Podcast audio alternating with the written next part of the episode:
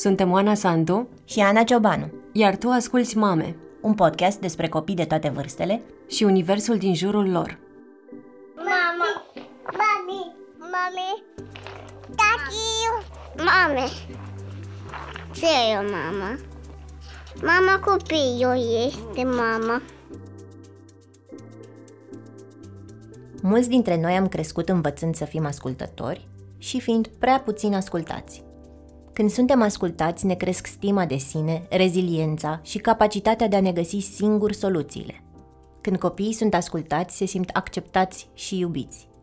Dacă ne dorim o societate tolerantă în care fiecare să-și găsească locul și să le ofere empatie celor din jur, trebuie să învățăm să ascultăm copiii, ca să înțelegem ce e de schimbat în lumea lor, acasă, la școală, la judecătorie, la medic sau într-un centru de plasament. Episodul acesta este parte dintr-o serie despre cum ascultăm copiii. Noi, părinții, dar și medicii, profesorii, psihologii sau voluntarii din sistemul de protecție a copilului. Și e documentat de mine, așa că o să vă introduc în poveste Oana. Ana a documentat cât de ascultați se simt și ce nevoi au copiii și tinerii care cresc separați de familiile biologice și trăiesc în centrele de plasament din România. Știi cât e de greu în lume fără mamă Râdeau de sormea în școală că este orfană. Am crezut că sunt blestemat. Când aproape am câștigat, iar mi-am luat șahmat. Am crezut că s-a stricat universul Până am prins mersul, până am scris versul. Am crezut că... El e Imo, iar piesa pe care ați auzit-o e o parte din povestea lui de viață. Mă numesc Barbu Constantin, am 18 ani, am început să scriu poezii, efectiv scriam poezii, dar uh, la un moment dat a fost un concurs de Miss și Mister hm. și am încercat să cânt. Celor de la concurs le-a plăcut, așa că am zis că ei, pot să cânt. și ai câștigat concursul de Mister? Da, normal. Ah. Imo a ajuns într-un centru de plasament din Iași la 9 ani. Oh, aici mai Aici am de vorbit. ok. Uh, adică nu prea mult cred, dar în fine. A fost la început, când am ajuns în cămin, nu eram ascultat. Dar vreau să spun, când eram ascultat la modul chiar nu eram ascultat, de exemplu, nu știu, eu aveam 9 ani atunci. Mic, eram destul de mic. Și vreau să spun că educatorii de acolo erau...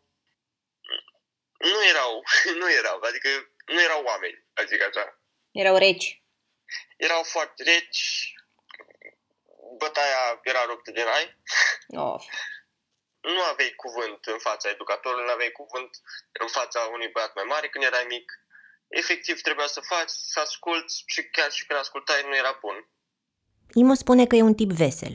Când era mic, nu-l încărcau griul din jur și tristețea pe care o vedea la cei noi, adică la copiii și tinerii care ajungeau în centrul care lui îi devenise casă dar simțea nevoia să stea uneori singur și să scrie.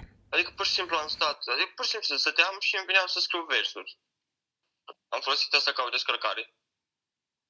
Bine, și acum mai folosesc asta ca o descărcare. De multe ori chiar caut să, nu știu, eu sunt un tip extrovertit. Și de multe ori caut câteodată să mă închid puțin în mine sau să mă duc undeva singur să-mi vină inspirația. Dar mare parte probabil au venit din cauza centrului de plasament. De ce? Păi, pentru că na, toți de acolo suferă în oarecare măsură, iar eu nu sufeream de arătând asta, efectiv îmi descărcam în versuri. Mă descărcam în versuri. Pentru Imo, muzica a fost liantul relației cu Ioana Budescu, o voluntară care venea săptămânal în centrul lui de plasament. Sunt Ioana, am 29 de ani, sunt în Iași de fapt, sunt din Piatra Neamț, dar de 10 ani m-am mutat în Iași. Ioana lucrează într-o multinațională unde coordonează livrări de servicii. Din 2018 e voluntar Ajungem Mari și merge săptămânal într-un centru de plasament din Iași. Stă de vorbă cu copiii, îi ajută la engleză și franceză, face seri de gătit paste, pizza și deserturi, organizează plimbări la cinema și muzee, predă ateliere de educație sexuală și caută fonduri pentru a le serba zilele de naștere. Când a început voluntariatul, nu știa mai nimic despre sistemul de protecție a copilului. A crezut că poate să îmbunătățească viața unor copii, petrecând timp cu ei câteva ore pe săptămână. Ca Ioana, mai sunt alți peste 1400 de voluntari care merg în centrele din București și din alte 23 de județe din țară. De când e pandemie, se văd mai mult pe ecrane. Viața mea a început când totul s-a sfârșit niciun răsărit Tata alcoolic, mama a plecat De atunci am avut Capul a plecat, a plecat că Sabianul taie, a plecat că Primea bătaie uh, Ioana, da? Uh-huh. Ok, deci efectiv uh, că este de gașcă, că ne înțelege și că petrecut timpul cu noi și efectiv a intrat în vibe nostru. Nu, s-a implicat mai mult decât, uh, uite, ți-am adus o prăjitură pe uh, o vorbit, ne-au înțeles, mi-a plăcut super mult de Ioana, în general. Îi trimiteai piese? Da, da, da. A, da, și asta, că m-a susținut destul de mult, adică uh, îi trimiteam o piesă și spuneam dacă și îi place și ce ar mai vrea să mai schimb, dacă chiar trebuia neapărat să schimb ceva. Hmm. Adică îmi dădea un, adică îmi dădea un sfat real. Până am prins mersul, până am scris versul Am fost dus prin familii maternale N-aveau grijă ei, umblau după parale Am fost dus în centru de plasament Eu credeam că este ceva de moment Și cam asta mă ține în continuare în priză acolo și evoluția noastră și mă axez strict, strict pe relația mea cu copiii. Am regrete de ce aș avea, că nu le-a păsat lor de viața mea. În 2020, statul român număra aproape 15.000 de copii care trăiesc în centre de plasament, apartamente sau case de tip familial. E o mare diferență față de cei 100.000 de copii instituționalizați la începutul anilor 90. Atunci presa era inundată cu imagini ale copiilor rași în cap, îmbrăcați la fel, care se legănau mecanic cu privirea în gol sub supravegherea unor angajați care purtau uniforme. Una dintre schimbările majore în sistemul de protecție este că din 2018 copiii mai mici de șapte ani nu mai sunt instituționalizați în centre mamut cu sute de colegi. Cei mici, dacă nu au deja frați mai mari în sistem, sunt plasați la asistenți maternali sau în familii adoptive. Numeroase studii au demonstrat că instituționalizarea copiilor, în special în intervalul critic pentru dezvoltare 0-6 ani, are efecte dramatice asupra coeficientului lor de inteligență și predispune la tulburări de atașament și multiple alte probleme de sănătate mentală, de învățare și de socializare. Ce pare că lipsește din acest progres al sistemului de protecție și ce încearcă să suplinească organizații ca Ajungem Mari este sănătatea emoțională a copiilor. Adulții care iau în grijă nu au încă suficiente resurse și pregătire ca să încurajeze pe copii, să-i ghideze și să-i asculte. Am întrebat-o pe Iarina Taban, fondatoarea Ajungem Mari, de ce ar trebui societatea să investească în sănătatea emoțională a copiilor instituționalizați. Un uh, copil care a trecut uh, sau trece printr-o experiență traumatizantă, pentru că inclusiv instituționalizarea, crescutul într-o instituție, neștiind uh, ce urmează să se întâmple, când vei pleca din centru, unde vei pleca, um, acum și mai ales în acest context al închiderii centrelor, tinerii și copiii nu știu unde vor merge și este o surpriză pentru ei. Se închide centrul, oare ne vom, vom rămâne alături de colegii care ne înțelegem bine? Oare vom rămâne cu cei care nu ne înțelegem bine? Vom fi mutați într-un apartament de tip familial? Vom fi mutați într-o căsuță? Vom fi mutați alături de educatorii care ne înțelegem bine? Alături de educatorii? Adică ei nu, pur și simplu, poate mergem la altă școală. Sunt atât de multe semne de întrebare pentru mulți dintre copii încât uh, e un stres uh, continuu. Um, stresul cronic afectează dezvoltarea și funcționarea creierului și uh, ei le afectează capacitatea de învățare, de concentrare, de memorare, uh, devin mai um, agresivi uh, la adresa celor de aceeași vârstă, au mai puțină încredere în ei, uh, au o viziune mai sumbră asupra viitorului, eu nu o să reușesc să fac nimic, eu nu o să pot să fac nimic. Um, punându-și atât de multe întrebări despre viitorul lor, de fapt ajung să, să nici nu mai să, să refuze uh, micii uh, uh, pași către viitorul lor, de fapt, pentru că îi sperie. Ei nu pot să se concentreze la școală dacă nu știu ce se va întâmpla mâine.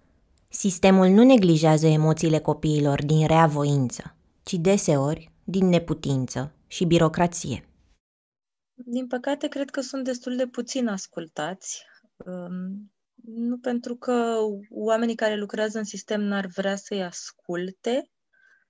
S-a, m-a marcat foarte tare când un, un referent de educație, un educator care lucrează într-un apartament de tip familial, a, a povestit la un training că ei ar vrea să întrebe pe copii ce mai fac când vin de la școală, dar au atât de multă treabă încât uh, și rapoarte și lucruri de pregătit și lucruri de organizat, încât uh, le e și frică să îi întrebe sau speră că o să zică că fac bine, pentru că nu ar avea timp să stea să-i asculte. Ceea ce e foarte dureros. Amintirea vechiului sistem e încă realitate pentru aproape 2000 de copii și tineri care locuiesc în 83 de instituții vechi aflate în curs de închidere. Cei mai mulți dintre ei au între 14 și 18 ani și sunt adolescenți care au trecut prin numeroase schimbări, fie că au crescut de la naștere cu unul sau mai mulți asistenți maternali, de care apoi s-au despărțit când au ajuns în centre, fie că au crescut alături de familia biologică, afectată de sărăcie sau de violență, și au trebuit să se împace cu o separare pe care o credeau temporară. Până am prins mersul, până am scris versul Am crezut că s-a stricat universul am... Pentru tinerii care trăiesc într-un centru de tip vechi, acasă arată uneori așa cum descrie Ioana, voluntara Asociației Ajungem Mari. Imaginați-vă un uh, centru vechi cu geamuri mari de sticlă, cu un gard de sârmă care nu prea e vopsit, cu niște părți mari, un teren de fotbal cu, din beton, dar cu foarte multă iarbă peste, două porți din două bare de fier și încă o clădire sinistră în spatele căminului, mare, din beton, cu geamuri sparte, cu acoperiș ruginit, cu iarbă care e crescută așa la voia întâmplării, cu mulți copaci uscați, indiferent de anotimp, iar pe holuri, fix senzația de un cămin întunecos și câteva picturi ale unor copii care mai văd ceva rost pe acolo, care încearcă inclusiv să reorganizeze tot spațiul. Dar diferența majoră față de acum 30 de ani o simți de cum intri în dormitoarele copiilor.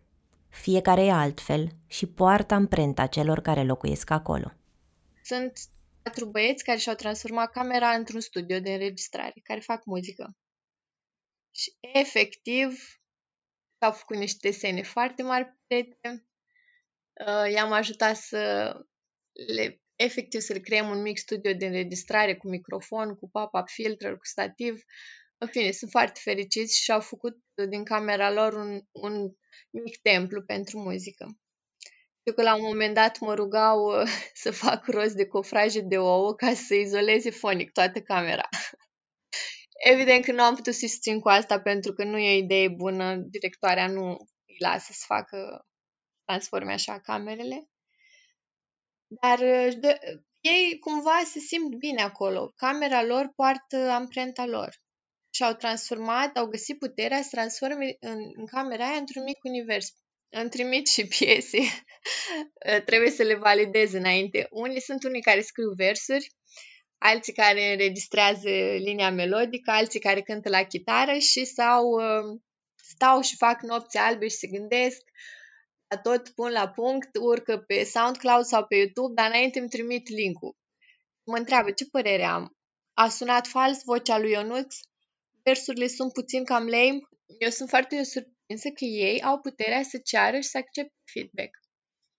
Pentru că dacă îi spun, uite, eu cred că tu ai fi putut să faci mult mai bine. Cred că e foarte bine, sună foarte bine, dar nu știu de ce simt că poți să faci mai mult. Și la un moment dat, unul dintre băieți mi-a scris și mi-a zis uite, eu am mai tras odată piesa asta, tu ce părere ai? Mie mi se pare că parcă sună mai bine acum. Eu îi susțin cu asta. Ioana e genul de voluntar care de când e pandemie se duce măcar 5 minute la poarta centrului ca să vorbească cu copiii prin gard. Chiar acum în 10 minute urmează să merg la ei pentru că dragi de ei m-au sunat ieri, mă rog, au rugat-o pe educătoare să mă sune îmi spună că și-ar dori foarte mult să trec pe la ei să mă servească o felie de tort pentru că a fost ziua aia lor, Sfântul Ioan și ziua mea și doar să mă vadă 5 minute la poartă și le-am promis că merg. Ioana crede că dacă sistemul ar pune copiii în centrul deciziilor și i-ar consulta în tot ceea ce îi privește, aceștia ar putea fi mai aproape de un echilibru emoțional. În fond a rămas o singură uh, nevoie care nu pare fi acoperită și cumva nu se reușește să acopere nevoia de a fi ascultat și de a fi luat în calcul atunci când se iau decizii la nivel organizațional nevoia de a nu fi despărțiți de frații din centru, există copii cu mai mulți frați în centru, și nevoia de a fi constant în viața unui copil, pentru că rulajul este foarte mare, sunt foarte mulți voluntari și inclusiv potențiali uh, părinți adoptivi care vin și văd mereu și nu cred că toate lucrurile astea au loc și de nevoia copilului de a exprima multe ori ei nu reușesc să transmită ceea ce au nevoie de fapt pentru că nici nu au timp și nici nu au încredere. Sunt foarte mulți oameni care vin și pleacă. Cam asta e sistemul în momentul ăsta. Poate părea un lucru mic să nu fie ascultat, în comparație cu lipsa resurselor și abuzurile cu care asociem sistemul de protecție. Dar lipsa de ascultare e în legătură directă cu stima de sine scăzută, de acolo apare și anxietatea, când copiii se uită spre momentul când trebuie să părăsească sistemul și să se descurce singuri. Magda Dragne este psiholog, lucrează cu Asociația Ajungem Mari și face terapie cu șapte adolescenți care au crescut în sistem. Ea spune că ideea de prietenie și mentorat pe care copiii o primesc de la voluntari și cea de ascultare pe care ea le oferă în ședințele de consiliere sunt dozele de încredere de care au nevoie tinerii cu traume de abandon. Uh, ce le lipsește lor față de ceilalți este uh, această, uh, să știe că acolo e cineva la care dacă au o problemă se duc și o pot dezbate, problema respectivă. Fie că este o problemă de școală, fie că este o problemă de inimă rănită, să spun acum, adolescență, sunt multe iubiri, uh, copiii din instituții nu au cu cine să vorbească sau nu au încredere să vorbească și au încredere, de exemplu, în terapeuți, sunt convinsă că au încredere în mine, să dezbatem aceste lucruri de suflet Uh, și cei care au, cop- au părinți în, și uh, sunt copii și adolescenți uh, instituționalizați nu vorbesc lucrurile acestea cu părinții. De teamă că părinții, uite, mă bad la cap, că vai de mine să nu am o sarcină, sau le teamă că voi fi păcălită de un băiat, sau și voi rămâne însărcinată, ce s-a întâmplat cu și cu mama mea și pe mine m-a născut. Adică ei trăiesc, le, părinții uh, cu copii instituționalizați uh, le uh, spun din traumele lor și atunci uh, accentuează zona asta de restricție și nu-i înțeleg și nu-i ascultă și atunci îi vorbesc cu un terapeut, zona aceasta intimă uh, de suflet și mai vorbesc ceva de carieră. Ascultarea mai face ceva deosebit de important pentru copilul care se confruntă cu traume. Îi arată că poate să meargă mai departe. E ce a simțit și Ioana în cea mai grea scenă pe care a trăit-o până acum ca voluntar. S-a întâmplat cu o adolescentă, de la care a înțeles că a asculta nu înseamnă să pui întrebări, ci doar să fii acolo, să taci și să aștepți. Timpul era etichetat ca un copil rebel, um, care nu comunică și nu, nu, nu-și dorește comunicare cu nimeni. Nici eu nu știam cum să mă apropii neapărat de ea și nici ea nu știa cum să primească ceea ce ofer eu, pentru că eram constant acolo și nu puneam multe întrebări eram constantă și anunțam că sunt aici în caz că vrei să vorbim sau în caz că vrei să facem o activitate sau să ne plimbăm. Și cred că pentru că m-a văzut uh, în fiecare săptămână, marți, la ora 4, fiind acolo, orice ar fi, a prins cumva încredere și la un moment dat mi-a zis că poate ar vrea să ne plimbăm pe iarbă, dar foarte timid. Și eu la fel, foarte timidă, pentru că îmi doream foarte mult să nu stric încrederea, mica încredere pe care mi-o oferise. Uh, povestea este una destul de tristă, ea pierduse la 14 ani născuse un bebeluș care la vârsta de o lună a murit, apoi a murit și mama ei, au fost îngropați în același loc și ea nu-și dorea decât să meargă să își viziteze părinții la mama la, și copilul la mormânt. Lucrurile astea venind de la ea, pentru mine a fost copleșitor, pentru că e foarte mare lucru să primești încrederea uh, unui copil cu un background emoțional destul de tulburător și să o ții așa în mână, foarte fragil și să ai grijă ce faci cu ea. Între Ioana și adolescentă s-a țesut un fir de încredere care a făcut posibilă comunicarea. Dar sistemul, prin oamenii care o aveau în grijă, s-a opus vizitei la cimitir. De asta e vital, în astfel de situații, ca adolescenții care se confruntă cu traume să aibă parte de cineva care poate într-adevăr să-i asculte. Magda Dragne spune că mulți dintre psihologii din centrele de plasament nu sunt instruiți să lucreze cu traume și nici nu au timp pentru toți copiii, pentru că sunt acolo, în primul rând, pentru evaluări și tone de hârtii.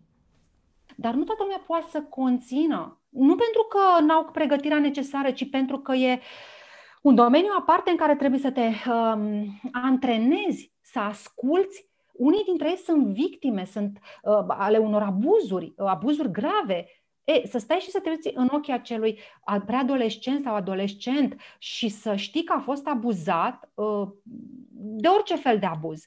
Uh, a la lung, măi, nu e simplu. Îți vin tot felul de stări.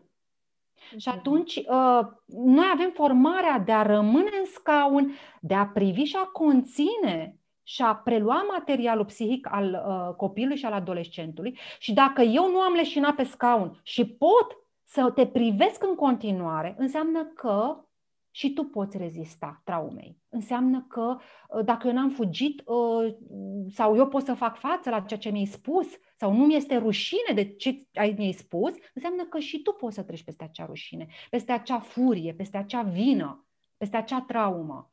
Și eu îți dau ție încredere că sunt aici și că te-am ascultat și că am toată compasiunea din lume pentru ce ți s-a întâmplat și dacă eu am rămas în scaun, înseamnă că și tu poți rămâne. Povestea continuă imediat. După pauza publicitară, aflăm de la Ioana, voluntară Ajungem Mari, cum resimt unii tineri momentul când trebuie să părăsească centrele de plasament. Publicitate. E chiar. Piom. În fiecare episod, experta în educație timpurie, Carmen Angelescu, de la centrul Step by Step, principalul promotor al educației timpurii de calitate în România, ne spune pe scurt de ce este important să ascultăm copiii. Carmen spune că ajută ca părinții să încerce să nu sancționeze din start răspunsurile, reacțiile sau comportamentele adolescenților. Trebuie să-l ascultăm pe copil întotdeauna când are ceva de spus, când fie că e plăcut sau neplăcut pentru noi. Și pentru a-l încuraja, pentru asta este să nu-i sancționăm răspunsurile care nu sunt conform așteptărilor noastre. Protestele, negarea a tot ce este jur o trăiește foarte dramatic și nouă ni se pare dintr-o dată că copilul nostru înțelegător a devenit dintr-o dată un rebel cu care nu mă mai înțeleg, care nu participă în viața mea cum participa până atunci. Cum facem lucrul ăsta? E complicat, știți, să-i dăm libertatea să aibă propriul cerc de prieteni, să nu am tot timpul pretenția să controlez tot. Primele o mie de zile și mai departe, cum am fost setat, să zicem, nu e cel mai bun cuvânt, pentru că un copil nu e, o, nu e un robot, dar are niște referințe și niște repere care și le fornează în acești primi ani de viață și care, pe urmă, sigur, se diversifică, se amplifică, se, au o bază pentru a înțelege ce simt eu ca adolescent. Compania Lidl România susține programe de educație care contribuie pe termen lung la un viitor mai bun. Am revenit în prag de majorat pentru un tânăr sau o tânără care urmează să părăsească centrul de plasament. Ioana, voluntara din Iași, simte că majoratul le taie aripile multor copii iar ieșirea din centru le sabotează visele, care oricum încolțesc greu, după multe discuții și activități în care voluntarii încearcă să-i sprijine să-și găsească pasiunile și mai ales motivația. Da, pericolul e unul iminent, pentru că am fete care au ieșit, de exemplu, din cămin de vreun an și care mă mai caută și îmi spun, uite, eu nu mi-am terminat liceul, eram în ultimul an și nu l-am terminat, am ales să stau cu prietenul meu, acum ne-am despărțit și nu știu ce să fac. Trebuie să-mi caut chirie, trebuie să-mi caut loc de muncă, nu prea reușesc, nu mă ia nimeni fără liceu. Și două cazuri particulare în care fetele s-au căsătorit imediat după ce au ieșit din cămin. Nu doar au avut iluzia unei relații, au căsătorit, au făcut și un bebeluș și le-am văzut una dintre fete în Franța acum și mi-a zis că au cu toții câte un job și își permit chiar și o bonă. Și cealaltă e într-un sat. Am avut, am avut onoarea să-i cunosc și socri și părinții că m-au chemat acolo la ei. Uh, ca să recunosc familia și să-mi da, să spun, Ioana, tu ce crezi? Tu crezi că părinții iubitului meu se comportă frumos cu mine? Uh, cum crezi? Se pare că ne potrivim? Și da, să zicem că au fost două experiențe plăcute și două cazuri fericite până acum. Dar majoritatea se termină destul de trist. Iarina Taban, fondatoarea Ajungem Mari, spune că unii tineri abia așteaptă să se rupă de regulile centrului de plasament, iar alții fug înainte de a deveni majori. Pentru unii însă, plecarea poate fi o traumă. Știu de o, o tânără care venea în fiecare zi la poarta centrului unde a locuit ea toată viața. Și zicea portarul, dar nu mai poți să intri acum, nu mai poți să te las înăuntru, tu acum ai altă casă. Da, dar eu aici am trăit toată viața mea, pentru mine asta este casa mea. M-ați trimis într-un alt apartament rece unde nu țipă mulți copii, acolo este liniște. Eu ce fac cu liniștea asta? Tocmai de aceea trebuie să-i ascultăm, pentru că reacționează diferit la schimbare și la traumă. Nu sunt dosare pe care le muți din spital, în asistență maternală, în centre pe care apoi anunți că o să le închizi. Unii au învățat de vreme să nu se atașeze de nimeni din sistem, ca să nu sufere. Altora le dărâmi lumea. Așa cum un voluntar, apărut la momentul potrivit în viața unui tânăr, poate să-l transforme. Așa că nu îmi sta în cale că pentru visul meu Aș putea să car un munte, fie cel mai greu Așa că nu pentru IMO, centrul de plasament s-a transformat într-un loc mai primitor, pe măsură ce adulții din jur au început să se schimbe. Făceam jocuri cu tare și erau și educatori acolo. Și efectiv, voluntarii se purtau cald cu noi și așa. Și efectiv, știu cum mai venea un educator care, vreau să spun că erau super reci, Hmm. Veneau în cercul ăla în care mișcam și noi și erau și ei buni cu noi. După asta le dispărea puțin, după ce plecau voluntari, dar ideea este că puteau să fie și buni. Uh-huh. Adică pentru mine la un moment dat a început să fie fix ca acasă. Adică, bine, da, nu prea știu cum a fost acasă, dar hei. adică știu când am plecat de acolo din uh, Cămin, acum la 18 ani, efectiv, nu știu, a fost un loc... Mi-aș fi dorit să am acum 9 ani și să ajung acolo. Când Imo spune că generația lui a schimbat atmosfera din sistem, se gândește la situațiile pe care le-a trăit începând cu 13 ani. Cam atunci au început colegii din jurul lui să-și afle drepturile și să reclame abuzurile. În paralel, voluntarii i-au sprijinit când nu știau cum să gestioneze un conflict, au mediat relații, i-au ascultat și i-au făcut să se simtă acceptați și iubiți. Imo și-a găsit în ianuarie 2020 un job de animator la un after school. E în tranzit, adică s-a mutat din centrul de plasament, într-un apartament pe care îl împarte cu alți tineri din sistem. Vrea să facă în continuare muzică și e încrezător că o să ajungă cineva. Voi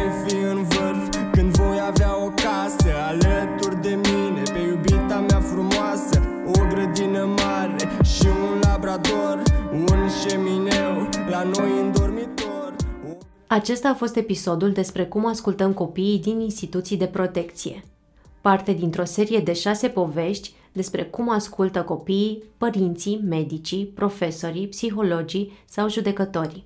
Le găsești pe toate pe dor.ro și în orice aplicație de podcast. Vă așteptăm cu feedback și povești despre ascultare la oanaarondecutorevistă.ro sau pe Instagramul Mame Podcast.